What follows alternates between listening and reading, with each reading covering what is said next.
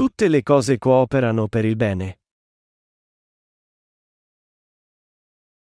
Romani 8, 28-30 Or sappiamo che tutte le cose cooperano al bene di quelli che amano Dio, i quali sono chiamati secondo il suo disegno.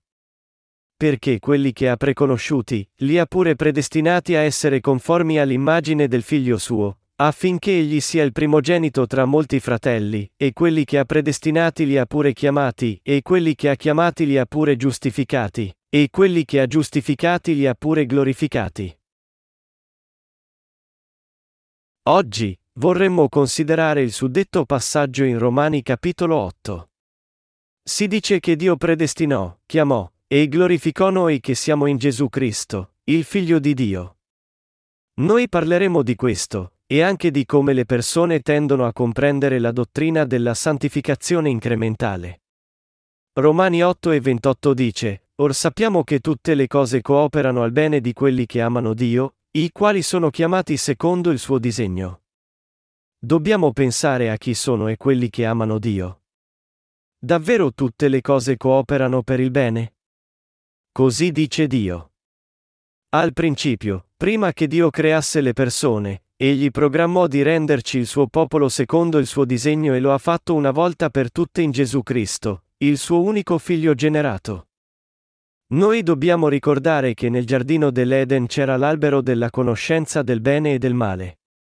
Perché Dio piantò quest'albero? Sarebbe stato meglio se Dio non avesse piantato l'albero della conoscenza del bene e del male nel primo luogo. Molte persone sono curiose su questo punto. Ma c'erano il profondo disegno e progetto di Dio.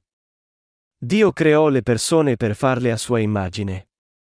Di fatto, l'umanità non era diversa dal resto della creazione finché non ricevemmo la giustizia di Dio. Perché Dio piantò l'albero della conoscenza del bene e del male? È per questo che dobbiamo conoscere la ragione per cui Dio comandò ad Adamo ed Eva di non mangiare dall'albero della conoscenza del bene e del male. Qual era il motivo? Era di tenere gli esseri umani sotto la legge di Dio e di renderci suoi figli redimendoci attraverso Gesù Cristo. Tutta la giustizia di Dio è nascosta nella parola, tutte le cose cooperano al bene di quelli che amano Dio. Poiché Dio disse, Tutte le cose cooperano al bene di quelli che amano Dio, i quali sono chiamati secondo il suo disegno. Romani 8 e 28. Noi dobbiamo trovare la risposta alla domanda nel Vangelo dell'acqua e dello Spirito dato da Gesù Cristo. Per fare ciò, noi dobbiamo prima riconoscere il Vangelo di Dio. Allora ci renderemo conto che tutto ciò che Dio progetta e fa è buono. Ma per comprendere questa verità noi dobbiamo essere rinati secondo la fede nel Vangelo dell'acqua e dello Spirito. Noi dobbiamo cercare la risposta nel Vangelo che Dio ci ha dato. Il motivo per cui Dio ci creò, piantò l'albero della conoscenza del bene e del male nel giardino dell'Eden, consentì ad Adamo ed Eva di mangiarne, e ci fece conoscere la legge fu di renderci suoi figli. Nostro Signore, che liberò noi tutti, consentì che tutte queste cose avvenissero in modo che potesse darci il perdono dei peccati, la vita eterna, la gloria e il paradiso. Dio fece l'uomo dalla polvere, e l'umanità fu fatta e creata per essere debole. La Bibbia spesso ci paragona ai vasi di argilla. Dio, che è il vasaio, creò l'uomo dall'argilla. Egli formò l'uomo dalla polvere e soffiò in lui l'amore dell'acqua e dello spirito. Dio ci ha dato la verità dell'acqua e dello spirito in modo da farci suoi figli. La terracotta che è fatta con l'argilla si rompe facilmente. In questo modo, Dio creò dapprima il corpo e lo spirito dell'uomo perché fossero deboli per farlo suo figlio. Il suo scopo fu adempiuto da Gesù, che purificò tutti i peccati dell'umanità e la rivestì nella santità di Dio, per darle la vita eterna facendola rinascere con il Vangelo dell'acqua e dello Spirito. Fu per questo che Dio ci fece imperfetti e deboli dall'inizio, piuttosto che perfetti. Perché Dio creò l'uomo in modo che fosse debole al principio? Perché Dio piantò l'albero della conoscenza del bene e del male nell'Eden e poi comandò ad Adamo ed Eva di non mangiarne? Il motivo alle spalle di ciò deve essere compreso e creduto dentro il Vangelo dell'acqua e dello Spirito. Perché Dio disse che il seme di donna avrebbe schiacciato il capo di Satana e che Satana lo avrebbe assalito al tallone quando Adamo ed Eva caddero e peccarono? Tutte queste cose servirono a rendere gli uomini suoi figli. Fu il suo progetto per noi in Gesù Cristo, il suo unico figlio generato. Chi sono, allora, i chiamati e secondo lo scopo di Dio? Essi sono coloro che riconoscono i loro peccati e iniquità e cercano l'amore e la misericordia di Dio. Noi dobbiamo renderci conto che le pretese teologiche della dottrina dell'elezione incondizionata e della dottrina della santificazione incrementale sono sbagliate. La dottrina dell'elezione incondizionata è sbagliata perché il nostro Dio non è il tipo di Dio che potrebbe scegliere qualcuno incondizionatamente abbandonando altri senza alcun motivo. Piuttosto, quelli che Dio elegge e chiama sono coloro che si disperano dei loro peccati e confessano che non hanno altra scelta che andare all'inferno, è coloro di cui Dio ha misericordia e che chiama con il suo Vangelo dell'acqua e dello Spirito. Tra le innumerevoli persone che sono nate in questo mondo e sono ritornate a Dio, neanche una è scelta o abbandonata da Dio senza motivo.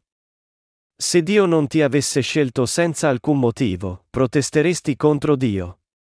Sarebbe senza senso dire che Dio ha fatto te o qualcuno figlio del diavolo senza un motivo. Non è questo che Dio ha fatto. Se non sei stato scelto da Dio, è perché non credi nel Vangelo dell'acqua e dello Spirito. Se non credi nel Vangelo dell'acqua e dello Spirito dato da Dio, allora Dio ti abbandonerà, perché nostro Signore disse, poiché io non sono venuto a chiamare dei giusti, ma dei peccatori, e Matteo 9 e 13. Quello che hanno fatto i teologi, purtroppo, è trasformare il nostro Dio in un Dio bigotto e pregiudizievole. Chi sono i chiamati secondo la volontà di Dio? Coloro che sono chiamati da Dio sono i peccatori che sono destinati all'inferno. Essi vengono a Dio e confessano che meritano di andare all'inferno perché sono deboli e non hanno altra scelta che disobbedire ai suoi comandamenti fino alla loro morte. Dio chiamò i peccatori e purificò i loro peccati con il Vangelo dell'acqua e dello Spirito. Egli chiamò quelli che non avevano altra scelta che essere mandati all'inferno e li liberò dai loro peccati con il Vangelo dell'acqua e dello Spirito. Dio non venne a chiamare coloro che sono buoni e obbedienti alla legge. Dio chiama coloro che veramente si sforzano di vivere secondo la sua volontà, ma riconoscono che le loro debolezze li costringono a peccare, anche se ripongono la loro fede e dipendono da Dio. Il disegno di Dio è di chiamare i deboli, gli infermi, e i fiacchi per renderli giusti, per farli suoi figli.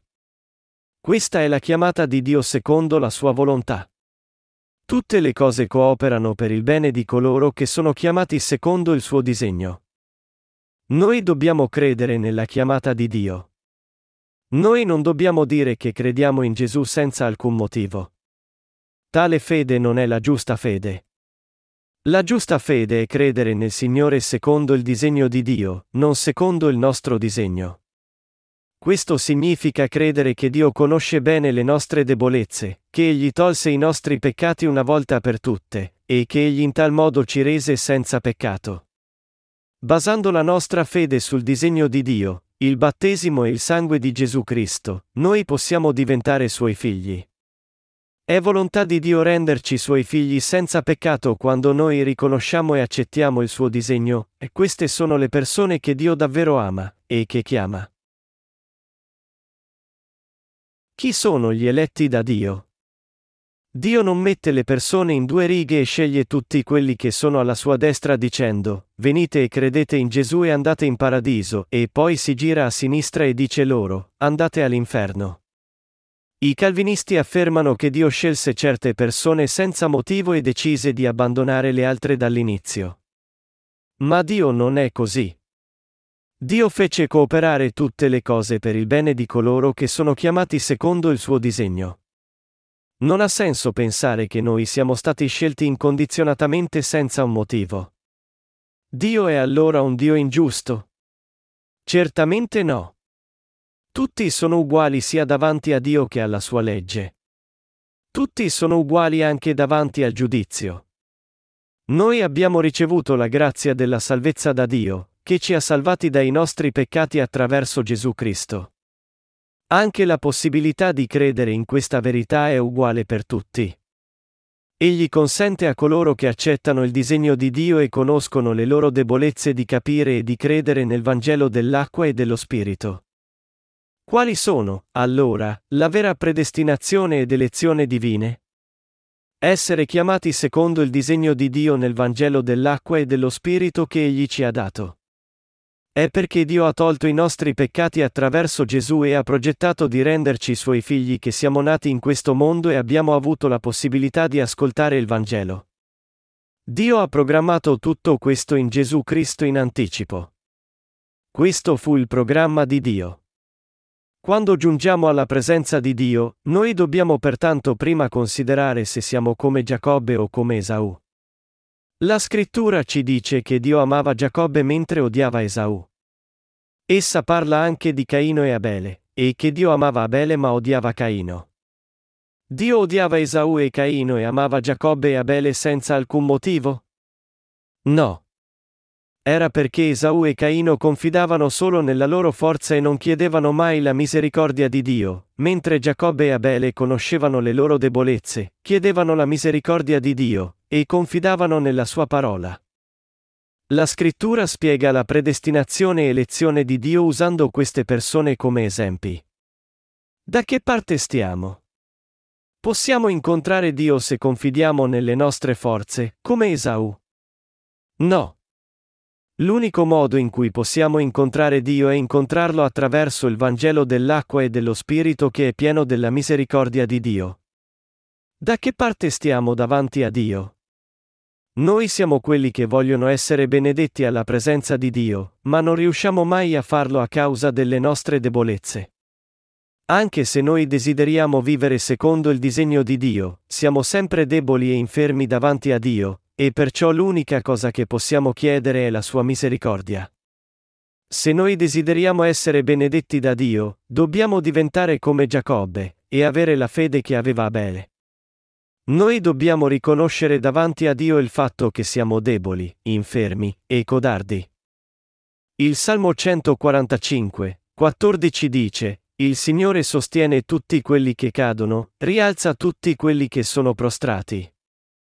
In realtà, tutti si prostrano alla presenza di Dio. Noi non abbiamo coraggio. Noi facciamo compromessi per avere ogni minimo beneficio. Noi siamo servili. Noi possiamo a volte sembrare coraggiosi, ma questo succede solo per un secondo. Se noi osserviamo la nostra vita da vicino, noi possiamo scoprire facilmente quanto siamo servili. Noi ci sottomettiamo alle persone forti e persino a quelle infedeli che ci obbligano a rinunciare alla verità. Ma Dio ha chiamato i servili per amarli e per dar loro la salvezza in Gesù Cristo, ed egli li ha fatti suoi figli.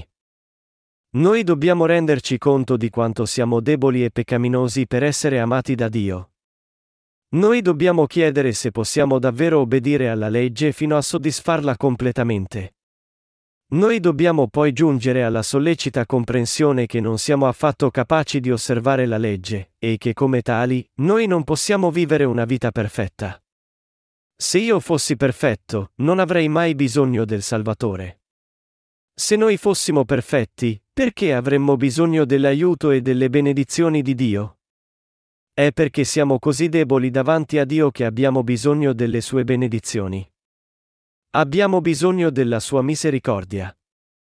La compassione di Dio per noi fu così forte che egli mandò il suo unico figlio generato e fece sì che egli si caricasse tutti i nostri peccati per mondarli. E Dio passò il giudizio per il peccato su Gesù invece che su noi in modo che possiamo essere liberati dal peccato. Questo è ciò in cui noi dobbiamo credere. Solo con questa fede noi possiamo diventare i figli diletti di Dio. È grazie a questa misericordia che noi siamo rivestiti nel suo amore, e non grazie ai nostri sforzi per raggiungere la nostra salvezza. Anche se molti cristiani insegnano e seguono le dottrine della predestinazione e dell'elezione, anch'essi si sentono inquieti per queste dottrine. Questo è perché essi si chiedono costantemente se sono stati scelti da Dio o no. Queste due dottrine costituiscono circa il 90% della teologia calvinista. La questione è se, nonostante la loro fede in Gesù, essi sono stati veramente prescelti o no, ed è questo che li rende ansiosi. Ma non è se siete stati prescelti o no che è importante. Piuttosto, ciò che è importante è che voi crediate nel Vangelo dell'acqua e dello Spirito per essere salvati ricevendo la giustizia di Dio. Coloro che hanno ricevuto questa giustizia di Dio secondo fede sono i prescelti. C'era una volta un dottore di teologia che era considerato uno dei maestri della teologia conservatrice. Egli attribuiva grande valore agli insegnamenti del calvinismo, come le dottrine della predestinazione e della elezione divina. Un giorno, stava tenendo una lezione su questi argomenti quando uno studente chiese, Bene, lei è prescelto da Dio? Come può sapere chi ha scelto Dio?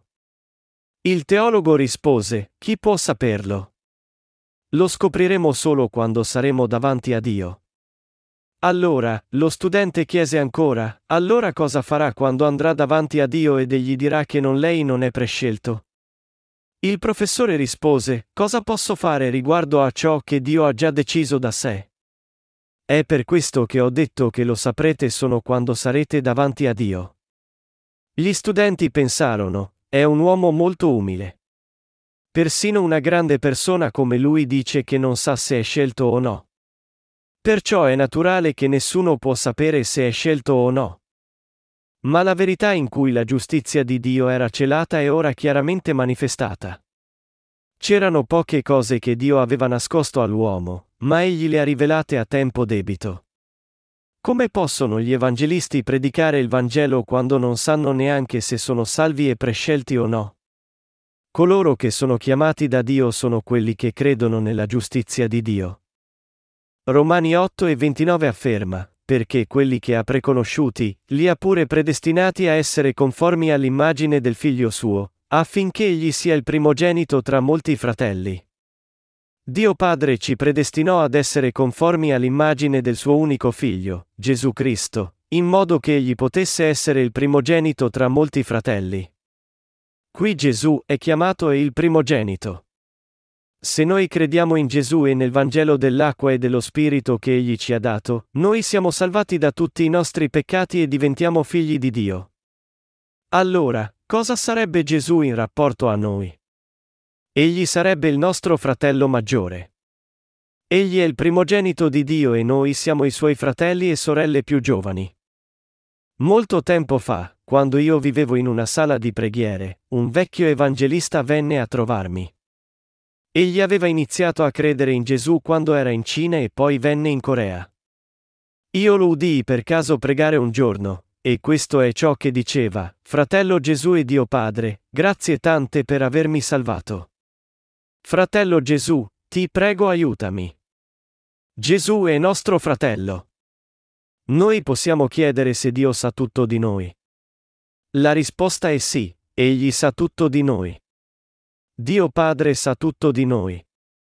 Egli aveva progettato di salvarci dai nostri peccati attraverso il suo unico figlio generato ancor prima della creazione di questo mondo. Questo fu il programma di Dio. Suo figlio Gesù venne nel mondo, fu battezzato e crocifisso per salvarci dai nostri peccati. Dio aveva già programmato ciò.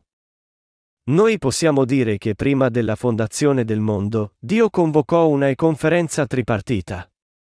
Dio uno e trino, e il Padre, il Figlio, e lo Spirito Santo, progettarono di liberare coloro che credono nella sua giustizia.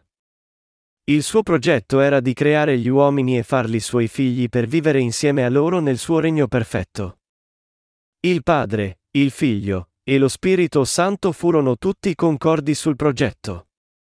Poi, pensando a come doveva creare l'uomo e rendere gli uomini suoi figli, Dio programmò di mandare il Figlio, Gesù, nel mondo e di farlo battezzare e mettere a morte sulla croce, in modo che essi potessero essere conformi all'immagine di suo Figlio.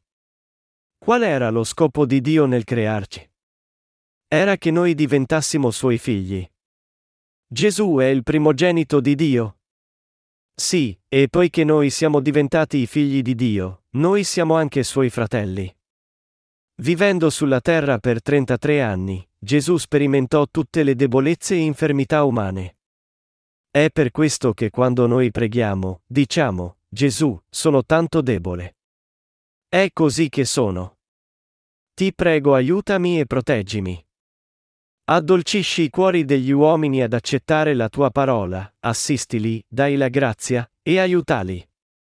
Il Signore ascolta e risponde alle nostre preghiere. Pregare Gesù e pregare Dio sono la stessa cosa. Quale fu lo scopo di Dio nel crearci? Fu di renderci suoi figli. Dio sa tutto di noi. I ci fece nascere in questo mondo e ci salvò da tutti i nostri peccati attraverso il battesimo di Gesù e il suo sangue sulla croce, perché egli ci predestinò, ancor prima della fondazione del mondo, per essere adottati come suoi figli e figlie. Egli pertanto conosce non solo la nostra vita e morte, ma ogni nostro singolo movimento. Egli sa quando siamo nati, da chi siamo nati, quando ci siamo sposati, quando abbiamo generato i nostri figli, e ciò che ci è accaduto nella nostra vita. Dio, che sa tutto sulla nostra vita, ci diede il Vangelo dell'acqua e dello Spirito così che noi potessimo credere in Gesù Cristo e diventare figli di Dio. Dio ci ha preconosciuti e ci ha predestinati. Romani 8 e 30 dichiara, e quelli che ha predestinati li ha pure chiamati, e quelli che ha chiamati li ha pure giustificati, e quelli che ha giustificati li ha pure glorificati. Io non posso mettere abbastanza in evidenza quanto è importante per noi comprendere e credere in questo passaggio. Molte persone prendono il suddetto versetto a sostegno della dottrina della santificazione incrementale. Basandosi su questo passaggio, è che Gesù ci predestinò, ci chiamò, ci giustificò, e ci glorificò, essi affermano che è per questo che anche se abbiamo il peccato nei nostri cuori, Dio ci considera senza peccato e che dopo aver attraversato un periodo di santificazione, noi diventeremo glorificati, come se ci fossero degli stadi attraverso cui noi diventiamo santi. Dio non predestinò tutti i peccatori perché fossero chiamati in Gesù Cristo. Egli chiamò tutti noi, e tuttavia alcune persone non rispondono alla sua chiamata. Essi sono come Esaù e Caino.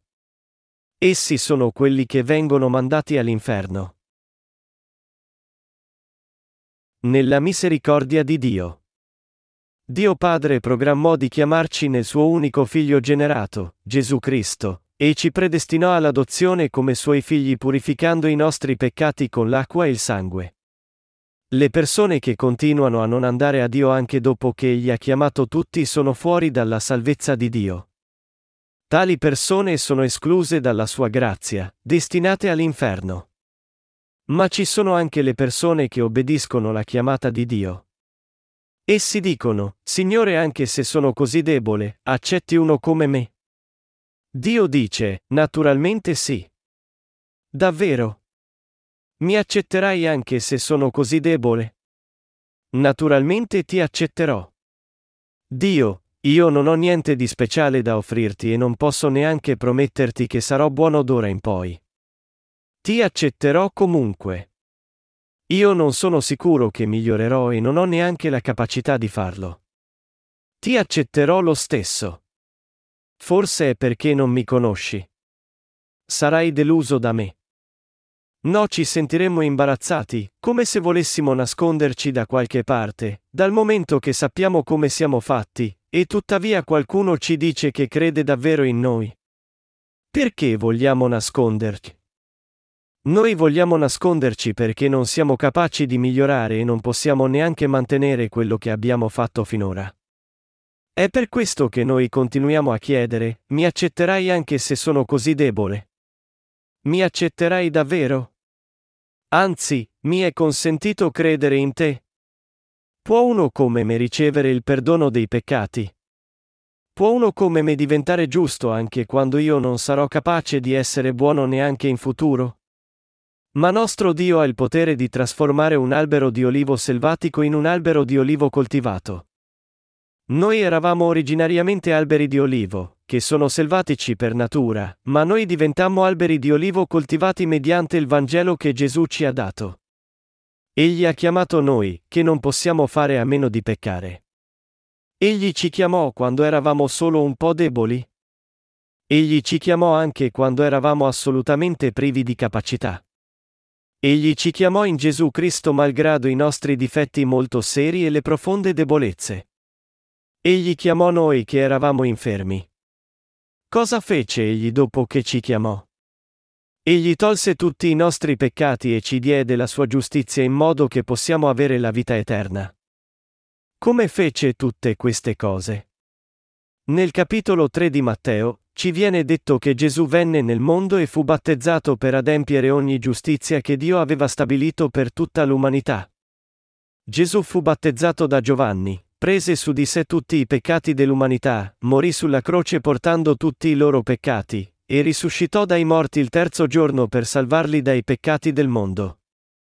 Egli ci diede nuova vita, e così facendo, ci giustificò e purificò tutti i nostri peccati. Gesù ci chiamò, mondò i nostri peccati con l'acqua e il sangue, ci diede la giustizia di Dio, ci rese senza peccato, e poi glorificò noi che Egli aveva giustificato, rendendoci figli di Dio. Gesù ci glorificò per farci entrare in paradiso e vivere in eterno come figli di Dio. Comprendete questo? Ma le dottrine religiose insegnano che, anche se sei un peccatore, se credi in Gesù, sarai gradualmente santificato con il tempo, e che quando morirai, starai davanti a Dio come una persona perfetta. Questo è contro la verità. Questa non è la vera fede. Questo tipo di fede è per la dottrina della santificazione, non per la verità. Il Signore ci ha salvati dai nostri peccati e Dio ci ha predestinati, chiamati, ha mondato i nostri peccati con l'acqua e il sangue tutto in una volta, ci ha resi suoi figli, che sono santificati, e ci ha benedetti in modo da poter entrare nel regno di Dio in gloria. Questa è la verità, ed è così che egli parlò della verità, mettendo tutte le benedizioni in Gesù Cristo insieme in un'unica frase. Questo passaggio non parla dei sette stadi della dottrina delle santificazioni incrementale. Non dice che noi diventeremo gradualmente perfetti dopo aver attraversato i sette stadi per diventare interamente santificati. Romani 8 e 30 non dice che Dio ci chiamerà dopo che avremo creduto in Gesù o che noi diventeremo santificati invecchiando. Non dice neanche che noi ascendiamo gradualmente la scala della santificazione passo dopo passo finché non raggiungiamo alla fine la completa santificazione. Quando noi conoscemmo Gesù Cristo, e Gesù Cristo ci chiamò, egli perdonò i nostri peccati una volta per tutte con l'acqua e il sangue. È quando noi veniamo a Dio con questo Vangelo della verità che saremo stretti nelle sue braccia. Alcuni dicono, io non conoscevo neanche i miei peccati prima, ma dopo aver ascoltato il sermone, sto iniziando a rendermene conto. Ci sono uno o due peccati che io ricordo dal passato e io probabilmente continuerò a peccare in futuro, perciò io non penso che posso credere in Dio. Ma questo non è giusto. Noi dovremmo pensare invece così, ah. È giusto. Io non conoscevo i miei peccati persino mentre li commettevo. Tutta la parola di Dio è giusta. Io devo credere nella sua parola, ma non sono in grado di vivere secondo essa. Io sono inevitabilmente un grave peccatore, che è destinato all'inferno. È per questo che venne Gesù. Noi siamo resi senza peccato credendo in Gesù e ricevendo il perdono dei peccati. Noi diventiamo santificati e siamo resi figli di Dio. Poiché siamo diventati figli di Dio, siamo in grado di entrare nel paradiso ed essere glorificati. Questa è la giustizia di Dio e la verità. Dio ci predestinò, ci chiamò, giustificò e glorificò. Tu puoi pensare che la dottrina della santificazione incrementale è giusta, dicendo, io cambierò gradualmente e diventerò una persona senza peccato. Ma tu diventi giustificato e santificato tutto in una volta nello stesso momento in cui credi nel Vangelo dell'acqua e dello Spirito. Il tuo cuore non cambia a stadi. Il tuo cuore diventa senza peccato tutto in una volta, ed è la tua fede che cresce gradualmente quando credi nella parola di Dio e nella sua Chiesa. La nostra fede cresce gradualmente quando noi siamo nutriti dalla parola di Dio, per raggiungere infine un punto in cui noi possiamo persino insegnare ad altri. Ma l'affermazione che diventeremo figli di Dio dopo che saremo diventati più completi e senza peccato non si basa sulla Bibbia. Noi diventiamo santificati e senza peccato tutto in una volta. Dio ci chiamò secondo la sua predestinazione in Cristo Gesù? Sì. Egli ci chiamò in Gesù Cristo e ci rese giusti e senza peccato.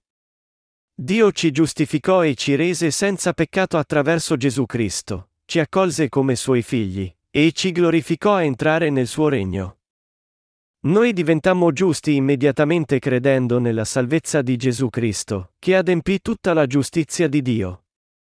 Noi siamo stati benedetti perché abbiamo obbedito alla chiamata di Dio e abbiamo creduto che Gesù purificò tutti i nostri peccati, per renderci, nonostante le nostre infermità, i figli giusti e senza peccato di Dio, il popolo del suo regno. È per questo che la dottrina della santificazione non è corretta. Non ha senso. La Bibbia ci dice chiaramente, quelli che ha predestinati li ha pure chiamati, e quelli che ha chiamati li ha pure giustificati, e quelli che ha giustificati li ha pure glorificati. La fede cresce gradualmente, ma il perdono dei peccati, il diventare figli di Dio, e l'entrata nel paradiso, tutto ciò avviene una volta per tutte.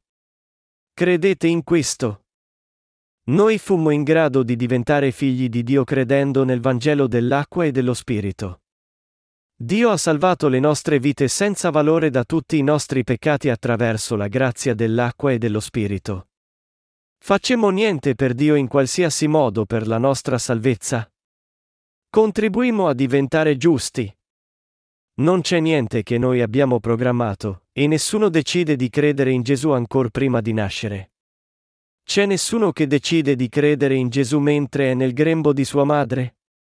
Ci è successo di ascoltare la verità da coloro che predicavano il Vangelo dell'acqua e dello Spirito, comprendemmo che questa è la verità, e pensammo tra noi, non ho altra scelta che credere in esso, una persona peccaminosa come me deve credere in esso. Da allora in poi, noi abbiamo iniziato a credere nel Vangelo dell'acqua e dello Spirito, abbiamo ricevuto il perdono dei peccati, e siamo diventati figli di Dio.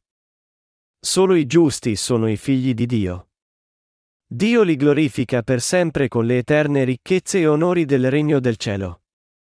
È questo che significa essere glorificati.